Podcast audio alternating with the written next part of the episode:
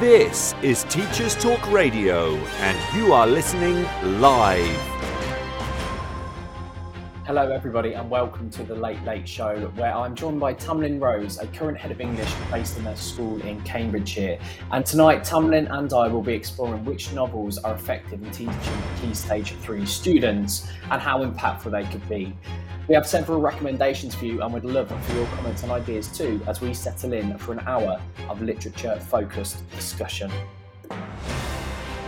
This is Teachers Talk Radio, and you are listening live. Tune in live at ttradio.org or to join in the conversation, download the Podbean app and search Teachers Talk Radio. Follow the hashtag TTRadio. Tune in, talk it out with Teachers Talk Radio. Hello, everybody, and welcome to the first episode of The Late Late Show with myself, Ritchie. This is my first show with Teachers Talk Radio, and I think perhaps it might be an idea to start with a little bit of background about me. This upcoming September will be my 10th year of teaching after starting my career in Wellingborough and as an ITT teacher of English. I continued there for a second year as an ECT before making the tough decision to move closer to home to a school in Peterborough. After spending three years in Peterborough, I moved to a school in St Ives in Cambridgeshire to become a Key Stage 4 coordinator again of English, and a year later became the head of English there for three years. After achieving what I set out to do last September, I was appointed to an assistant principal role in a different school in Peterborough, where I oversee the English and film department, as well as the whole school's reading and fluency strategy. My hobbies include Liverpool Football Club, rugby union, reading, and running. And I have recently and perhaps rather foolishly accepted a London Marathon 2024 placement. So I'm sure over the course of the next six months, I will inevitably be cursing my decision during the winter training months.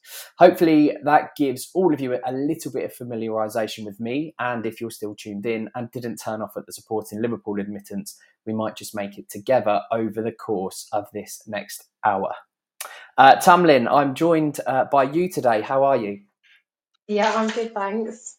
Absolutely. Really well. I'm good. I'm really glad you are my first guest. And uh, at this point, I would like to welcome Tamlyn, uh, who's current head of English at a school in Cambridgeshire. And as I said, I'm delighted to welcome Tamlyn as my first guest. She's an absolutely brilliant practitioner who has an incredible vision for all things in education, but especially within the English curriculum. How are you this evening? Yep, I'm good. Just uh, enjoying my summer holidays, as I'm sure everybody else is that's listening. I know, I know. Unfortunately, though, it's it's towards the back end, but we won't talk too much about going back to school quite yet. we're um, we're here to discuss and give a little bit of an insight into some key stage three novels, which we have found some success in teaching, and hopefully offer to our listeners some ideas about what they could also explore and teach in their students too. So, if anybody is listening and would like to call in or text into the show, please do feel free to do so with your recommendations, and we'll read them out towards the end. So, firstly, I think it's important to explore how important novels are in the curriculum uh, we give so much time as English teachers working through novels and dedicating time to them. So, Tamlyn, I'll, I'll pose you your first question. In your opinion, why are the right novels so important to teach in secondary schools? Oh, for loads of different reasons, obviously. Um, pitched at the right level, um, you can students can just explore a whole host of different contexts and experiences. Um, it's a you know the right novel is a brilliant way into some really difficult ideas and themes. Um, the right novels can also um, kind of allow access to lots of obvi- obviously reading skills, but also writing skills, speaking and listening skills, and you know, not to mention uh, empathy, um, lots of different pers- uh, perspectives on social, moral, historical context and things. So I think if you choose the right novels, you can really open up um, your students love of reading, as well as you know a whole different kind of route to a, a different type of education. I think something that you touched upon was difficult themes. And as English teachers, really, we are quite blessed in that we can explore so many themes that could, you know, trigger quite a, a range of emotions. In English, uh, you know, as, as well as history, I suppose, as well, and other subjects. But it does seem to me like in English, we we have an absolute opportunity there to actually discuss difficult themes within society, I suppose, and you know, and share that experience with our students. Um, I, you know, without going into too many different novels at the start, I always remember teaching of Mice and Men and how difficult some of those themes are, but actually what the students get out of it when teachers, you know, explore the themes based around the language being used. It's actually a really good experience to see, you know, the reaction of some of these students. Have you felt that at any time as as well, not just with this novel, but with anything else? Yeah, definitely. Um, of Mice and Men's a really interesting one, isn't it? Because it's uh, there's loads of kind of contentious opinions um, uh, about whether or not it should be removed from the curriculum, and I think lots of schools have made the decision to take it away. But I think lots is missed there because it's about opening students' eyes to you know the way the world was. Um, and to be critical of it and to understand that Steinbeck is, you know, highlighting issues um, back in 1920s, um, you know, California, America, and um, and it's shocking, and it's a you know it's a brilliant way to kind of open up that dialogue to to look at how language is used, how it's changed, how powerful language can be. Um, so yeah, I I think novels like Of Mice and Men that have got lots of difficult issues, you know, you can stop, you can spend time exploring them. It's not really about um, having an opinion on I don't know, the, those racial issues, etc. It's about looking at how language works and just looking at how that is connected to a context because all novels are a product of their context, aren't they? And it's about understanding that and how times change. Absolutely, and I think a lot of students feel uneasy reading it now because of the issues that I, yeah. that are explored makes them feel uncomfortable, and that's that really is, is is a good thing to a certain extent because they know what the language, what language or what themes are being used is is incorrect in today's society. So, you know, it is it's really important actually not to shy away from some contentious issues, but actually to challenge them as well. Um, you also mentioned speaking and listening, which is really important actually because you know as the years have gone by, the the weighted element of the speaking and listening exam has become less and less until it's now zero. I mean, you know, even thinking about reading novels and, and student reading, whether that be popcorn reading or actually just being read to, you know, how how do you think students speaking and listening skills develop through novels? I think one of the key things, the more you read and the more you're read to, the more you get to experience, um, you know, good reading and um, and also vocabulary and also you know different genres of text, different styles of writing. Um, and naturally, they're things that you kind of then take on board yourself, um, and you can kind of mimic in your, um, you know, even just your speech writing, etc., is all massively improved uh, by having, but I suppose, by having good examples of grammatical forms and things, you know, being exposed to those all of the time, you know, your standard of speaking just naturally is, is better without even realizing it. Um, and that's something that you can really tell students who read um, you know when they then they're far more articulate than students that you know shy away from reading or who aren't particularly interested in reading. Um, so i think over the last few years especially with covid as well i think students find standing up and speaking or debating or even writing speeches really really quite difficult yeah, absolutely, and it's and we don't seem to do enough of it. I don't think because no. obviously the weight the weighting has been taken away, which renders it almost.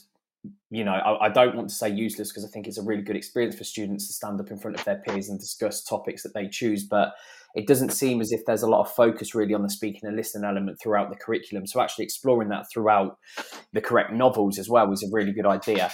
Um, we, have touched on a couple of things about what students gain then from studying the right novels. And before we go on to talk about, you know, creating schemes of learning and, and the actual novels that people have, and we also would recommend, um, what else do you think students gain from studying the right novels?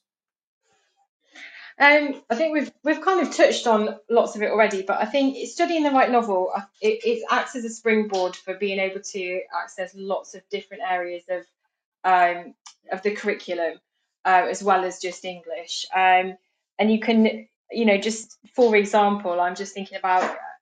Um, I'm just trying to think of a, a, good example. So you could, you know, when you, as you're reading a novel, you could kind of stop, pause, and look at, you know, poetry, song lyrics, examples of non-fiction that you know are thematically linked to the text that you're reading.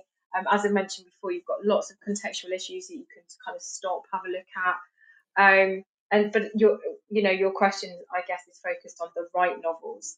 It's quite difficult to get a novel that's the right uh, pitched at the right level that's also got is kind of robust and you know academically challenging but also accessible um, and i think that's all part of the whole you know encouraging reading right from you know year seven so that students are reading at their at the right level to be able to access those texts and they become more challenging as they get onto GCSE.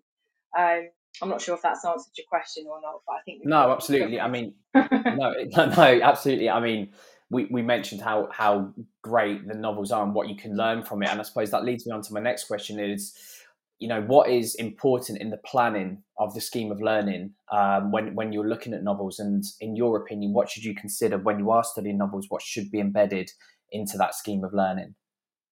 Um, pretty much uh, as much as you can cram in there. I think that again, reading a novel, a class reader should almost just be, um, you know, as you read, you should be able to access all aspects of the curriculum. Um, and if we're thinking specifically about English, we'd be looking to make make sure that we're including, you know, all of those skills that are assessed at GCSE right from year seven so, you know, making sure that in our units of work, we've got a really clear sense of the final assessment, obviously, uh, and you you know, and where your formative assessments lie, but also that you're targeting, as I say, different genres of, of writing, reading, that you've perhaps, um, you know, you are allowing yourself to look at, I don't know, unseen poetry comparisons, looking at how, you know, a particular issue is expressed in a, a fiction text, but then also in some non-fiction so, you know, for example, I'll give you an example that when you're if you're looking at anything to do with, you know, I suppose mental health, you can look at song lyrics are a great way into that. You've got some brilliant poetry you can have a look at, but then you've also got some non-fiction stuff. You know, um, Prince Harry when he talked about his issues with mental health, you know, it's a your novel and your scheme of learning is should it, it should almost be thematic. I think. Um, hopefully we've moved away from the days now where you just look at you know just that text and that's it. Um, you know schemes of learning should be thematic and they should explore the text whilst also kind of almost acting as a bit of an umbrella to allow lots of different creative areas in as well. Um, that's that's what I'd be looking for. I'd be looking to make sure that your novel is kind of broken down um, and where you can you're setting you know relevant homeworks and uh, perhaps extended learning projects that go with that. You can incorporate any trips, any visit, you know, visitors coming into school, um, and that as long as you, you know, I think I think with a novel, the most important thing is you've got to finish it. Um, sometimes we get caught up in all of the other things, but actually the students really enjoy the story. They really enjoy the narratives. So it's about planning really carefully um, and taking as much time as you need as well. So some, you know, some of the kind of beefier, more challenging novels are going to take you a whole term. But that doesn't necessarily, that shouldn't be boring. That should be, you know, you reading a chapter or a couple of chapters and then doing all sorts of different activities and expanding on that, you know, for as long as it takes. But yeah, I do think you, you need to finish the novel and that all needs to be planned in. Um, so it's really cohesive, but bringing in lots and lots of other things as well. Does that make sense? Uh, Absolutely, yeah, absolutely, and um, you know, I'll go into to what I found as well in terms of planning novels in a moment. But thank you, everyone, for your recommendations so far. We will be reading them out during the second part of the show. And just a reminder, if you are listening, please do send your recommended Key Stage Three novels into us and help us to create a positive and helpful experience for all of those listening. Likewise, if you're listening to this as a podcast or using the listen back feature, please feel free to tweet us and we'll retweet these ideas too. It's time for a fresh start to language learning. Pearson Edexcel's new student centred French, German, and Spanish 2024 GCSEs cater to the needs of all learners, regardless of their background, ability, or reason for studying. Rooted in learned language knowledge, their assessments are transparent and accessible, allowing all students to showcase their language skills. Through inclusive and relatable content, the new Pearson Edexcel MFL GCSEs build a shared cultural capital that helps students develop an understanding of and appreciation for the wider world. Find out more at go.pearson.com forward slash MFL GCSE 24. This is Teachers Talk Radio, and this is Teachers Talk Radio News.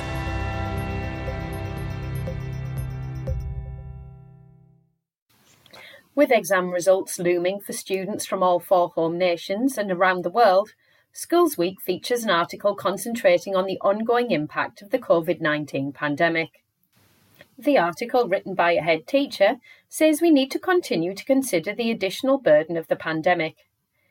It reminds us that this year's Year 13s were part of a cohort who didn't sit GCSE exams, and that this year's Year 11s were in Year 8 when lockdowns began, although the start of GCSE was supposed to be a return to normal for these students. Teachers too faced the challenge of a return to normal content, having had it reduced over the last two years. ECTs also needed some increased support in delivering the broader content for a number of GCSEs. Workload for pupils and teachers shifted and perhaps increased as schools tried to find the right balance of support, revision, and basic content coverage by often offering after school and holiday intervention sessions.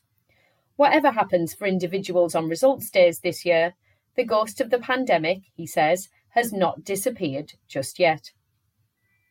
The Guardian reports on new local government association research which suggests council maintained schools in England outperform academies in Ofsted ratings.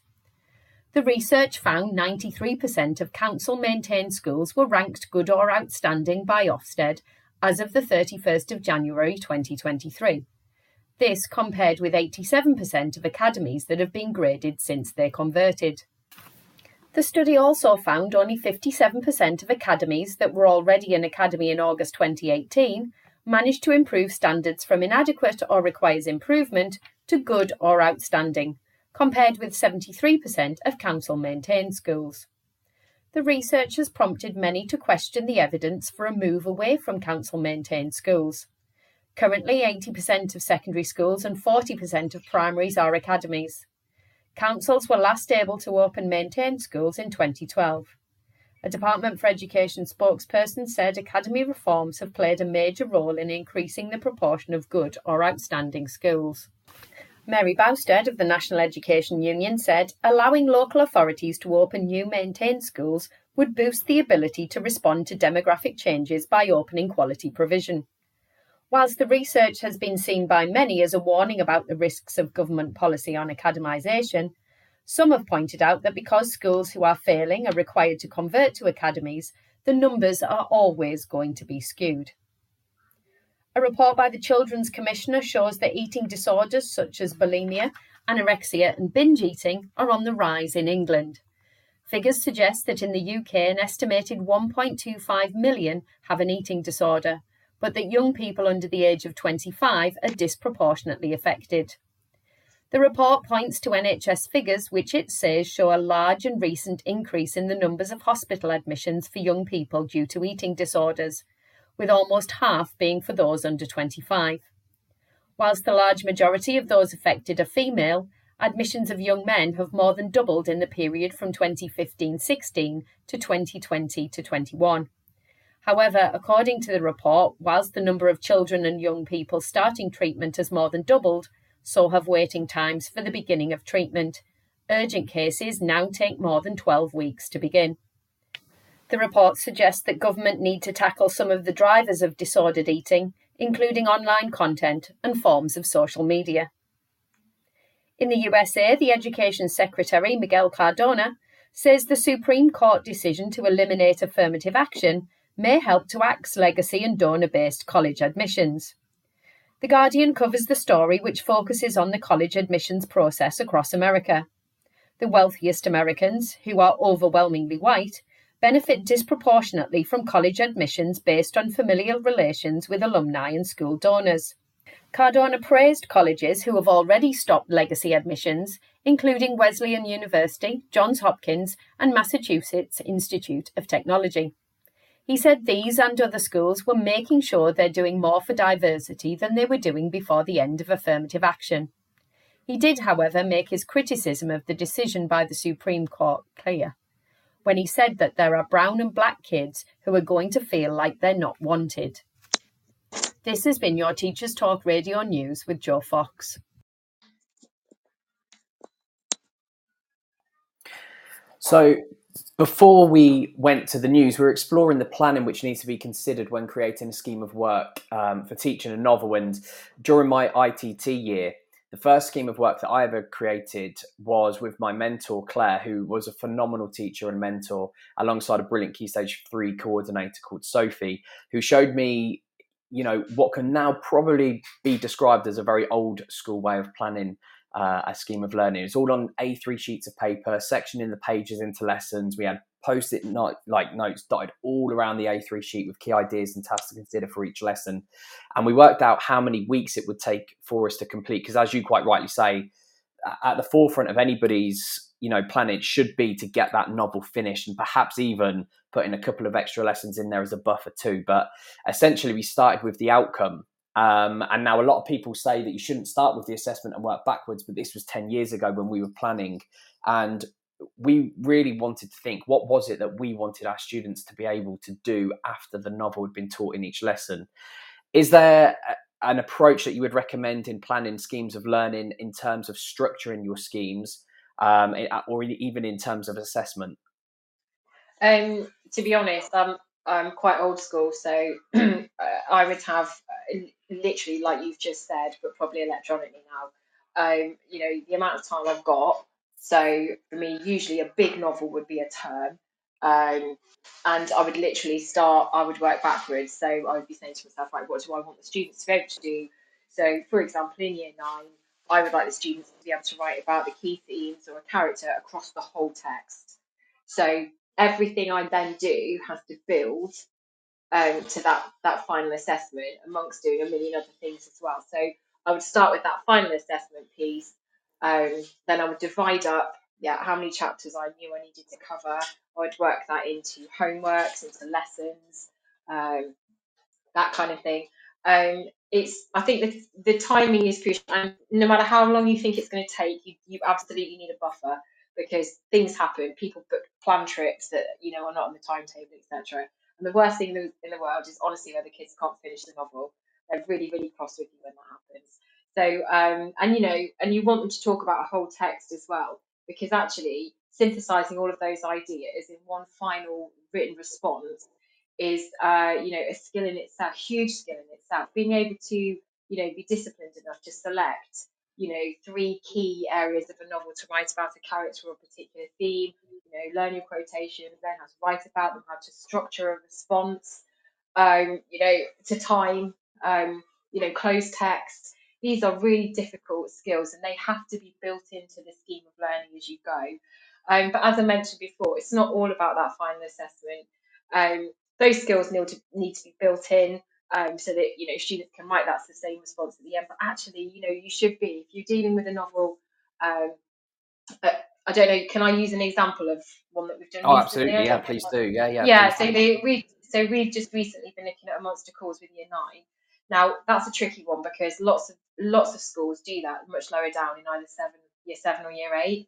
But it's um, I was really very much of the opinion, supported by the colleagues, that whilst it's quite an accessible novel, i.e., there's not it's not particularly challenging in terms of some of its language. Um, the I you know the themes of grief and denial are really quite mature. So um, we we chose to put that there, but it also meant that we did it in quite a short space of time, and actually it could have done with a bit longer.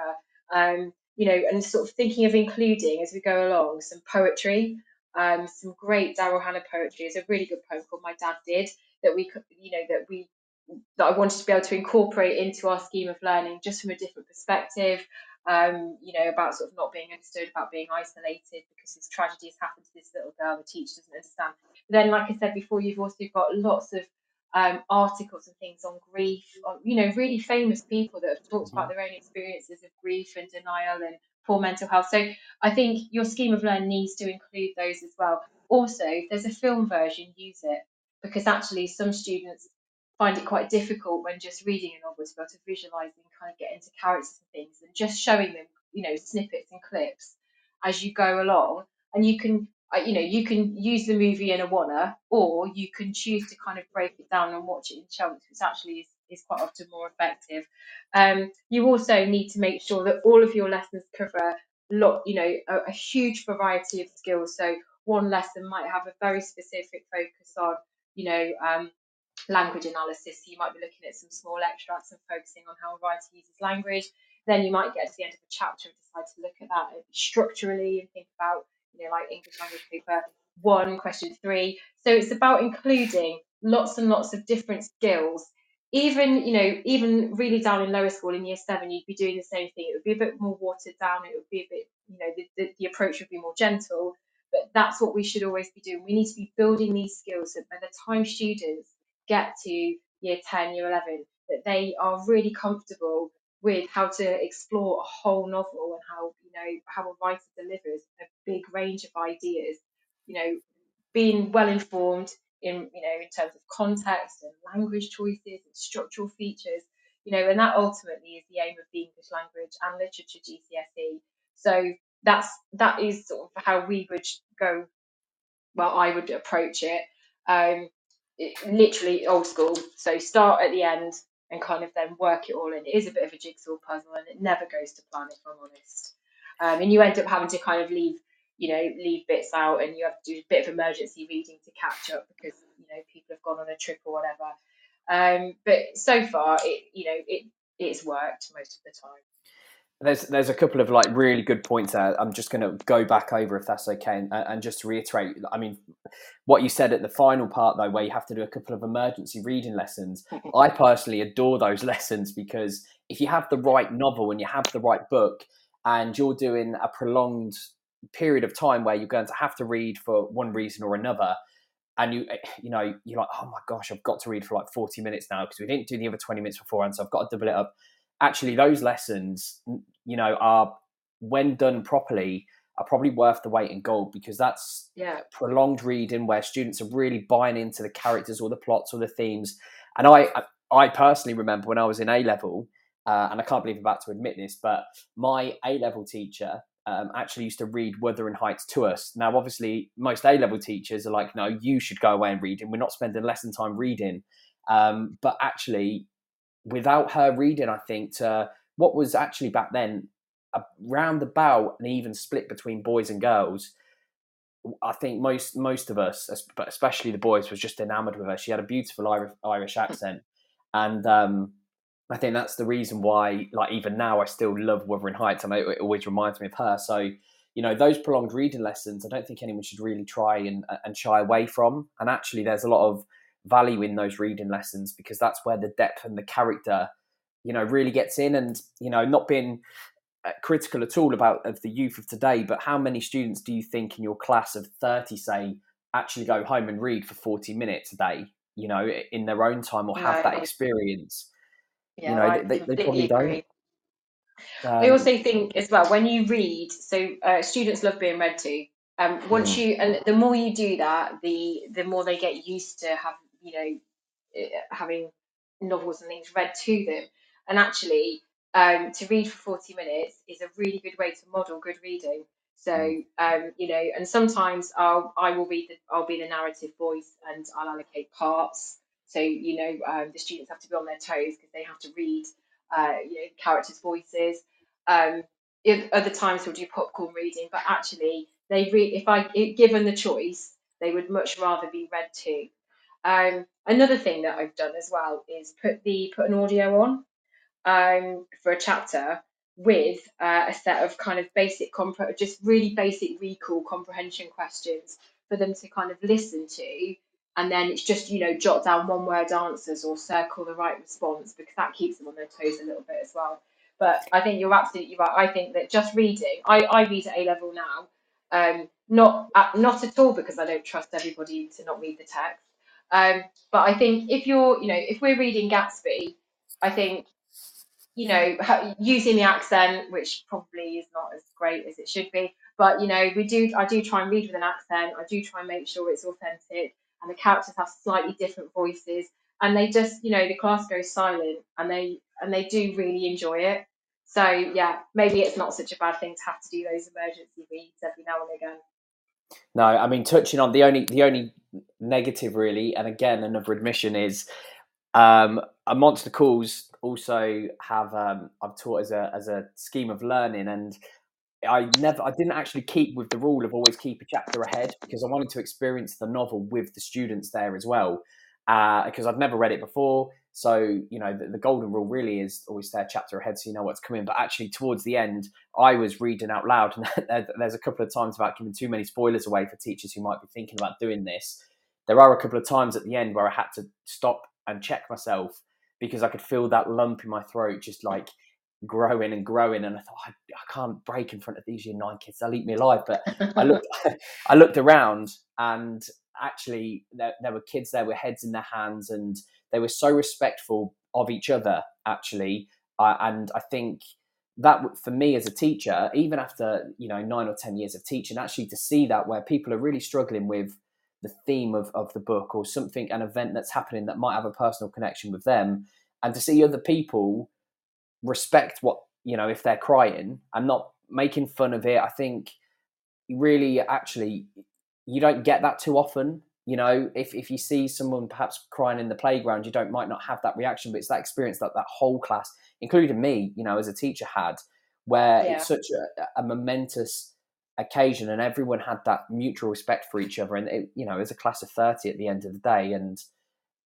to experience that with students was yeah. actually quite nice for me too. I completely agree, and and also, so when you when you read a novel with a class, you invest, like you've said before, you invest in the characters and the plot and the details, and you discuss and you explore in lots of different ways. But sometimes that is just, you know, it's just a class discussing. Well, well, Miss, why is he doing that? I don't get it. Blah blah blah. You know, and you you, you talk about it, and I think that builds a sense of empathy. Um, and for me, that's far more effective than a, a one-off PD lesson every other week where everyone's just desperately trying not to be silly because actually it's sort of applied to a real life situation that sadly lots of children will be able to you know relate to um, and I do think it I, I think you're right. I think it builds a tolerance. I think it builds a respect. And actually it does stop them from being silly um, and nervous and awkward. Because lots of you know quite often that silliness is born out of being feeling awkward and uncomfortable. But because you you you know you've discussed it you've talked about it you've done activities you've you know looked, looked at things from lots of different angles like you say they're then really invested in listening to you read um yeah and it i mean the monster calls is the saddest book i think i've ever read actually so um, i'm not surprised to have a lump in your throat yeah yeah, so we're going to stick that one down then for a recommended read then for all of the listeners. Absolutely. That's going to be a that's going to be our first one is a monster uh, a monster calls there by Patrick Ness. It is phenomenal. Um, the importance of planning around the novel, I feel, is as you mentioned too, the novel is used as a satellite or an umbrella, something which skills are taught through and around. So the analysis of language, of course, taken from the extracts of the novel itself, but the non-fiction elements, as you alluded to earlier, of the scheme of work is based around the novel. And a novel that I planned and a recommendation from my point of view was Annabel Pitcher, My Sister Lives on the Mantelpiece. And that was actually the first scheme of learning I mentioned earlier that we planned uh, for a year nine class. For those who are not familiar with the novel, it's a fiction text exploring the life of a 10 year old who lost his sister in a suicide bomb attack. And what follows is parental separation, bullying at school, and the befriending of a Muslim girl, which his alcoholic dad is opposed as it was Muslim suicide bombers who killed his sister. It's a really good text which is rich in cultural capital for the exploration of xenophobia, racism, separation, loss, grief, alcoholism, bullying. There's so much in there. And we really wanted to make sure that these were covered, you know, the themes in the lesson within the novel, but also teaching skills based around it. So, for example, we used the London terror bombing attacks to create a non-fiction piece of writing and we had the background and the context of, of, of you know that event which also goes in with the novel. Um, we ask students to create and study poetry centered around grief and loss and analyze themes through the poem, but also have the knowledge from you know the novel of what grief entails too. So you know, there's you mentioned earlier about a monster calls, and I've you know I mentioned some things about my sister lives on the mantelpiece as a satellite texts. Um, you know, have have you done that with any other novels that you could perhaps recommend to the listeners? Perhaps the poetry, the non-fiction, or any exam techniques through a novel that you've taught as well. Yeah, so um, we I've looked at so and included um, some articles from Prince Harry, um, just uh, and looking at how grief is presented, you know, from a, a kind of a, quite a famous figure, and you know, and, and obviously the death of uh, Princess Diana was you know huge. Um, and so we looked at the way that um, grief or is experienced by someone. I think he was only about ten when she died.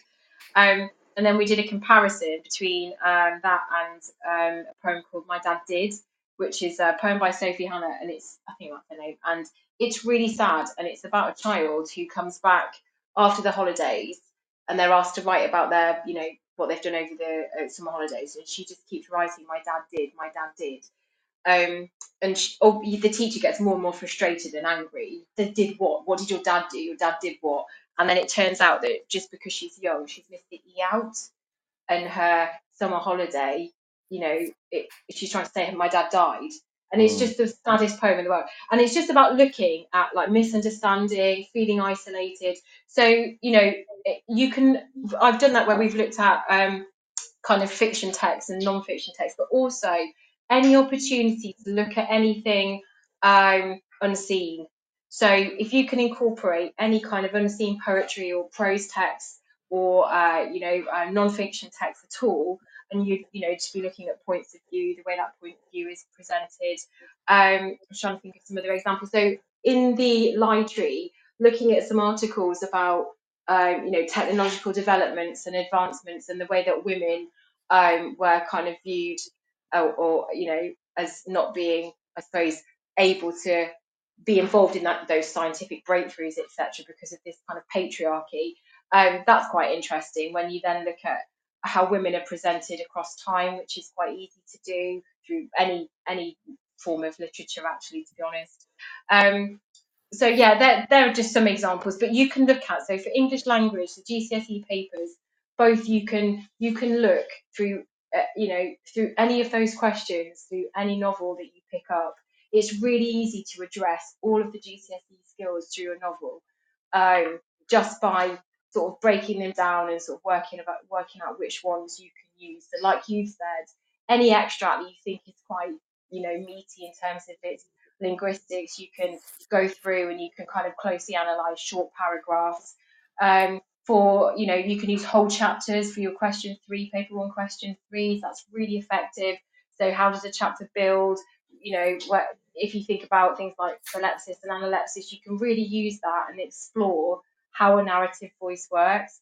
Um, we've also looked at um, comparing poetry as well. So if you take two thematic, you know, poems just sort of, you know, loosely linked, it's a really good way into that because the more students are exposed to those more difficult skills, which are comparison and unseen, um, you know, the, the better they'll be at it, hopefully, a bit later on. So um, lots and lots of examples of just I don't know, it's just about scouring the newspapers sometimes, online newspapers to find, especially the pre 1900s stuff. That's quite tricky.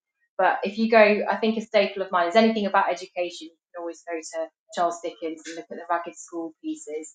Um, there's, you know, there's so much out there um, that you can incorporate that I think it's actually really easy to do now. God bless the internet. Yeah, I know. Where would we be without it? I um, you know, something that something that you that you mentioned was the unseen poetry. And for me it's always difficult i think for teachers when they're planning that unseen poetry element of obviously that key stage four exam and it's a conversation for another day i'm sure. But actually bleeding in those unseen poems is actually a really good way of of getting students used to unseen poetry and the skills that really you need for that unseen poetry section. And also you know just just in general i'm not saying that we, we do these things just to pass an exam but at the same time it's really useful actually if we could cross correlate you know the fiction stuff with with the poetry stuff too. And i think it's going to be exciting to use text as an umbrella and as a satellite and embed everything in yeah. rather than an old school way of right it's term you know it's term three uh, we're now going to do lots and lots of poetry in the next six weeks. And by the end of the third week the students and the teachers are probably dead on their feet as well. So yeah that's a, that's a really good way of introducing that unseen poetry as you said it's time for a fresh start to language learning Pearson Edexcel's new student centred French, German, and Spanish 2024 GCSEs cater to the needs of all learners, regardless of their background, ability, or reason for studying. Rooted in learned language knowledge, their assessments are transparent and accessible, allowing all students to showcase their language skills. Through inclusive and relatable content, the new Pearson Edexcel MFL GCSEs build a shared cultural capital that helps students develop an understanding of and appreciation for the wider world. Find out more at go.pearson.com forward slash MFL GCSE 24.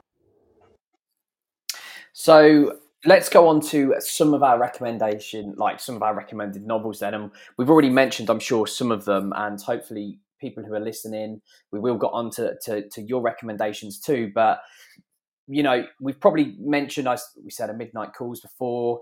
Um, my sister lives on the mantelpiece, the lie tree. One for me that was in my ECT year, it was. We had a book called The Midnight Zoo by Sonya Hartnett and it's a it's a short book. So if you if if people listening to this are looking for a short book, it's 208 pages, and it's you can get through it quite quick. I would recommend it for a year seven or eight class.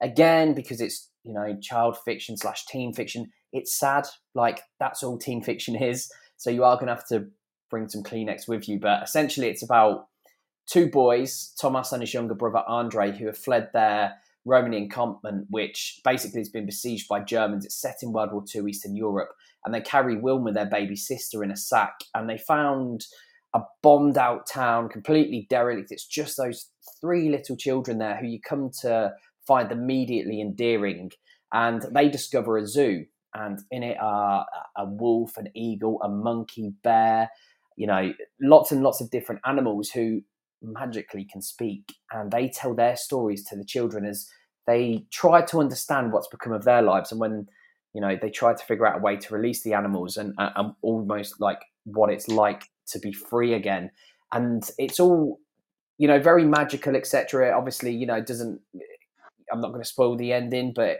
you know I remember reading it. It's, it's, quite short. I read it in a couple of nights. I actually gave it to my wife, who wasn't my wife at the time, but um, you know, she, she, is now not because of the Midnight Zoo book, but even you know, and she's not a massive reader, and I remember that she enjoyed reading it as well. And for students who have a, a shorter length of book or a shorter amount of time to study the book, it's it's a really good one, uh, and that would be be one of my recommendations. Um, any any more from you at all? Um, so this is an oldie but a very goodie. Um, this is a book by Anne Fine called The Tulip Touch. Um, nice. and it's absolutely brilliant, and it's it's not very well known. And the good thing about that is that quite often, if you pick quite a popular novel, uh, class reader, they've already done it um, in, at some point during Key Stage Two. So this one, uh, no one has ever read before. Um, I've never I've never taught it to year seven, and then and someone go, well, I know this, I've read this. Um, so it's by Anne Fine, um, and the the blurb at the back of the book it, it says something like, um, "Nobody is born evil." And it's basically about a, a, relationship between two girls, um, one of whom is completely kind of gaslighted and manipulated by a little girl who we find out is suffering, you know, horribly from abuse at home. Her, her home life is absolutely appalling, and because of that, she acts out. She does terrible things.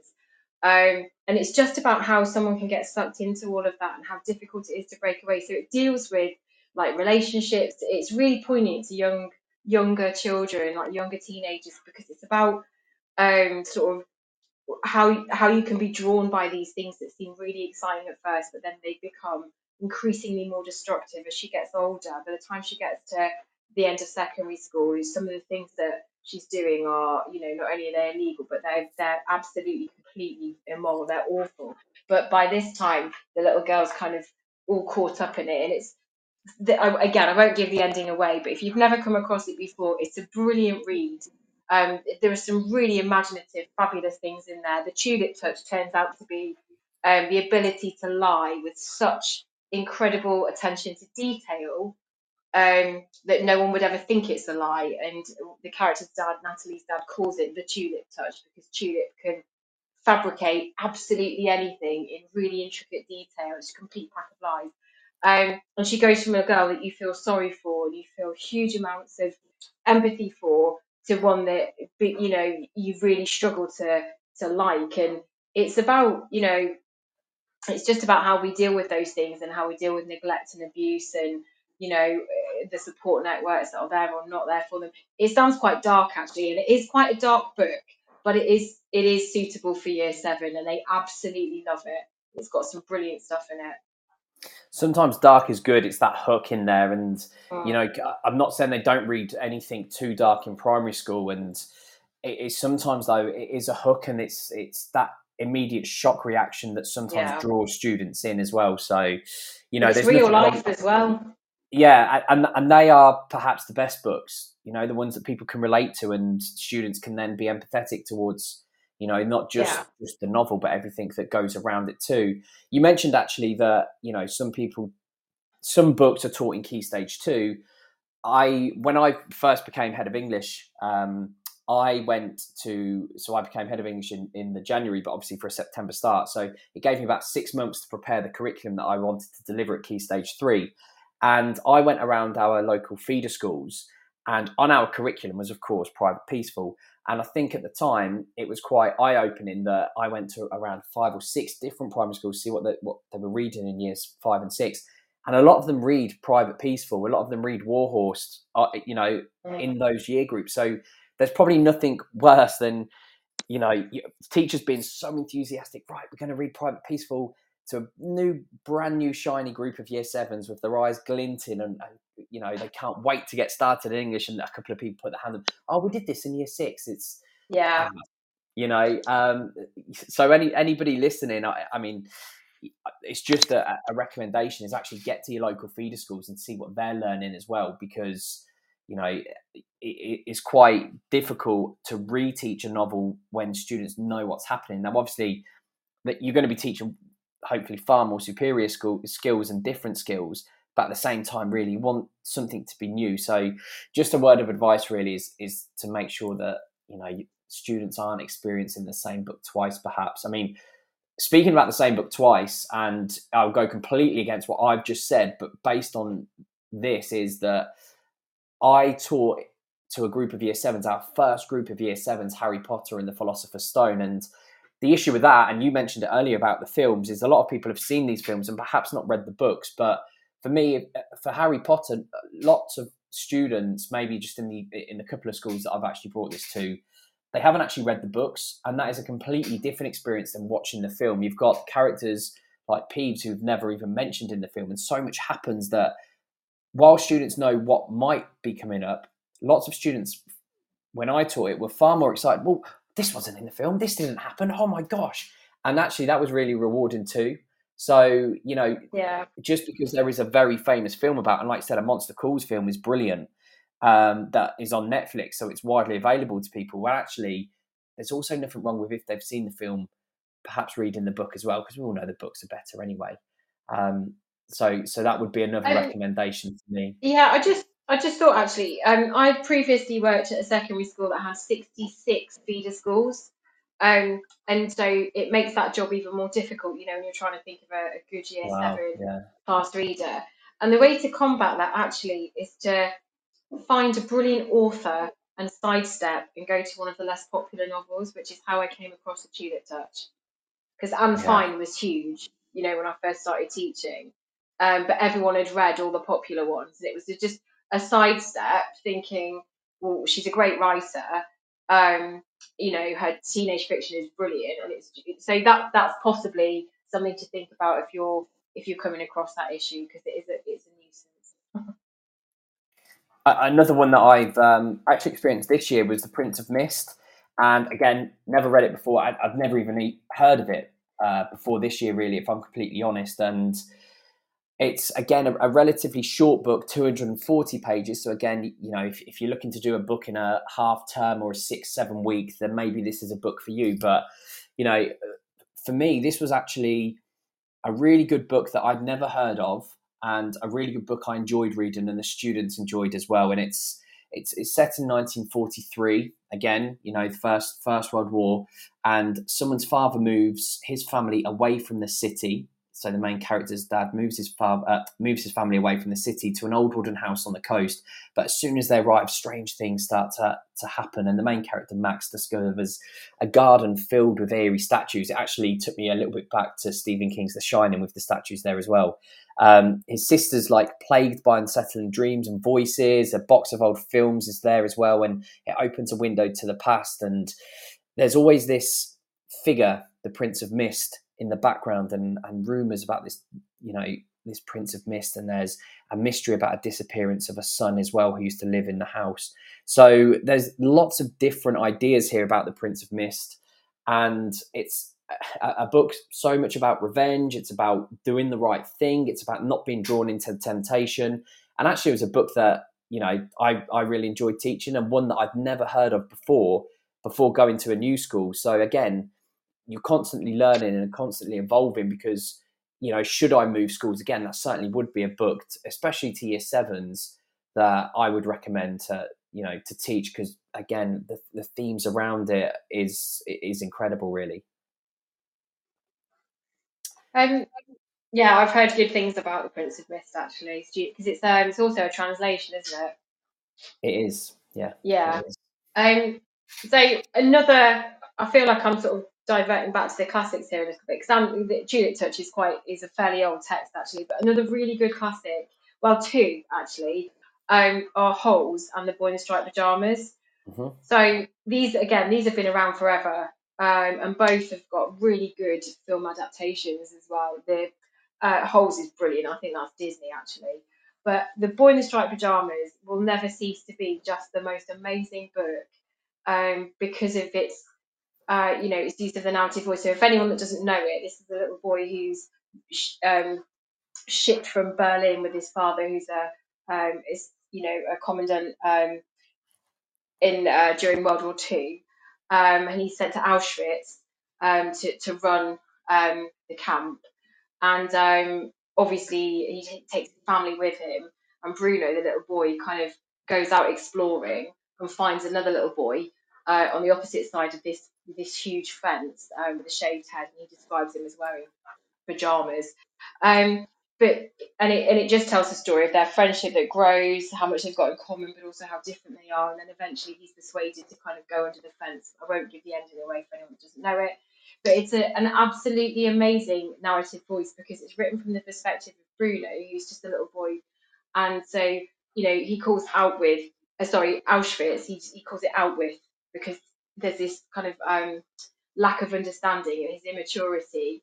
You, you know, he doesn't fully understand the situation that he's in, and so there are lots of these kind of um, misinterpretations of of what's going on, and um, and it just makes it all the more heartbreaking that he because he doesn't understand. He's so innocent, um, but it's such a good book. It's such a good way to explore the horrors of um, the Holocaust um, and uh, the you know the traumas of World War Two, um, and it opens the door, especially if you can get your history department on board at the same time. Actually, um, quite often in Year Eight, because um, this is really a, a, minimum of a Year Eight text, um, they quite often do World War Two in Year Eight, so you can kind of combine with the history department, and you can you know explore sort of context at the same time.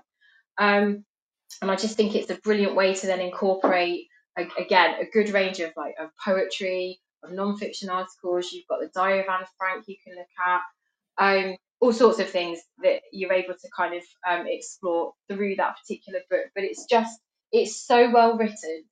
Um, it's by John Boyne. It's so well written and it's full of really gentle irony from this little boy who's clever but just completely ignorant of the situation that you know that he's in the middle of.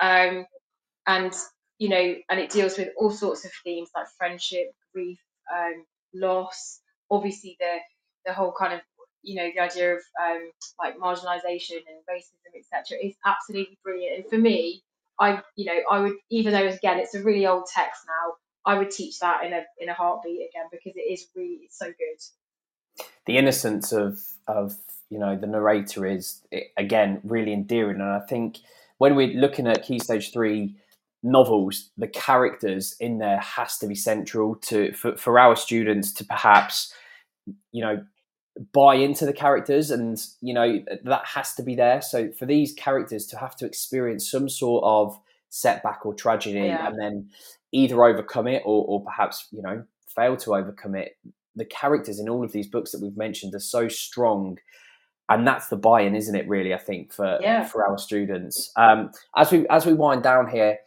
i will get to um people's recommended reads. Um, just a couple of quick fire questions. How do you and your department decide on which texts to teach?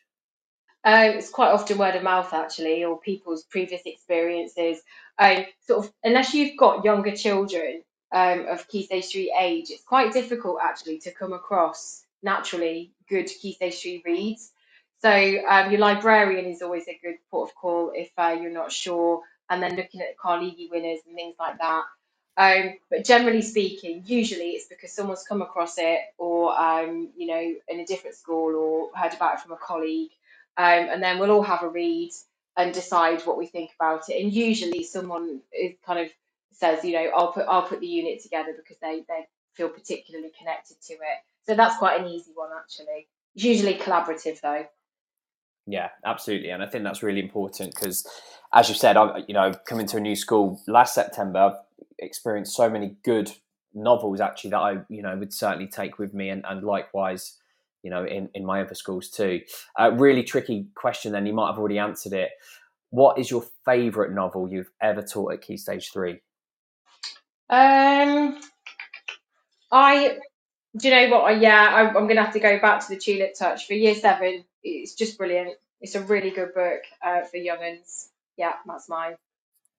I think uh, for sentimental reasons, I'd probably go back to My Sister Lives on the Mantelpiece actually as well. Um, and what I didn't mention earlier was actually it's it's it's it has that shock and, a, appeal that we mentioned earlier when I think at the end of the first um, end of the first chapter, um, someone takes the Mickey out of the size of the boy's penis, and that always obviously gets a laugh. And from then, like from the end of chapter one, the kids are hooked. Then you know, and, and that's that's straight away the the boys especially are hooked, and you know, so I'd, I'd go back to that one uh, based around you know all of the things that I mentioned earlier. So if anyone is listening who's not ready, give it a read first because there are you know there are some choice words in there and some language as well, which is xenophobic and racist. So obviously have a have a quick read of it first beforehand before you start teaching. Now, you have all been texting in all night, and I did say I was going to take a few moments to read out some of your ideas. So Carlo de Silva has texted in saying The Bone Sparrow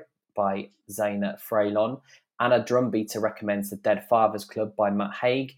Oliver Mills says Diary of a Wimpy, uh, Wimpy Kid, The Last Straw. Mr. I goes for After the War by Tom Palmer. Dominic recommends The Giver by Lois Lowry. And finally, Nick Shepley says Junk by Melvin Burgess. So thank you all so much for your contributions that I'm sure you've given sufficient food for thought for our listeners too. And as we wrap up on what has been an insightful and positive education of the Late Late Show, I'd like to thank Tamlyn for spending an hour with me and with all of us, giving her views and opinions, which hopefully you'll take away and develop into your own schemes of learning too. So thank you so much, Tamlyn. I really appreciate it. Pleasure. Thank you all for your recommendations too and your interactions. And remember, even if you are listening back on to this uh, radio show as a podcast, please do tweet in your recommendations to the Teachers Talk Radio Twitter or my own personal one at, at slack underscore nine. Thank you so much for joining us. I will be here again next week where I'll be looking at the life of a primary school ITT and ECT uh, teacher with my guest Lloyd Spridgen for us to hopefully all gain an insight as uh, I was about 10 years ago when I was a trainee. I don't know how long you were, Tamlyn, but it might be useful for uh, fellow trainees. 20. So, uh, so we're both out of touch. So it might be useful for fellow trainees, mentors, teachers, and leaders who have ITTs and ECTs in your school who can really tell us what it is that they experience and, and look forward to, or perhaps fear. Take care, everyone. Stay safe, and I look forward to the Late Late Show next week at the same time.